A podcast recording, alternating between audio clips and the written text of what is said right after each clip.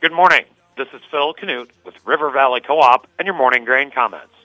Corn and soybean futures stayed close to unchanged overnight. December corn finished the overnight session up three quarters of a penny, settling at 479 and a half. January soybeans were up a half of a penny, settling at 1311.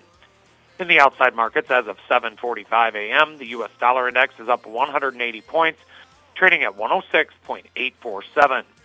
December crude oil is up a dollar and 79 cents, trading at $82.81 a barrel. Precious metals are mixed. Industrial metals are lower, except copper. The electronic mini Dow Jones is off 48 points, trading at 33,087. The overnight session once again featured dismal trading volume due to a general lack of new fundamental news and continued harvest pressure. Corn and soybean futures remain hopelessly range bound at this time. Futures need some sort of demand story to kick them into gear and force them out of recent trading ranges. Perhaps we will get that next week with the release of the November WASDE report on Thursday the 9th. We will have to wait and see. Until then, traders will continue to keep an eye on South American weather flash sales announcements, and weekly export sales reports. Yesterday, the funds bought 2,000 contracts of corn, bought 2,000 contracts of soybeans, and sold 4,000 contracts of wheat. They are now estimated to be net short 104,520 contracts of corn, net long 3,820 contracts of soybeans, and net short 109,710 contracts of wheat.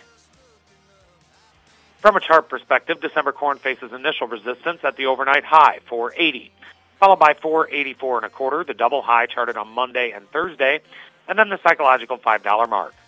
Initial support lies at 477 and a half. The triple low charted yesterday, Monday, and Thursday, followed immediately by 476 and three quarters, last Wednesday's low, and then the two-year plus contract low charted on September 19th, 467 and three quarters. January soybeans face initial resistance at the overnight high, 1314 and a half, followed by 1331 and a quarter Monday's high, and then 1334, the one-month high charted on October 20th. Initial support lies at the psychological $13 level, which was also yesterday's low, followed immediately by 1297 and a half to 1299, which contains the lows from every day last week aside from Monday. And then 1270 and a quarter, the double low charted on October 11th and 12th, which is also a four-month contract low. Putting calls are steady to mixed. With all of that, have a great Wednesday from your friends at River Valley Co-op.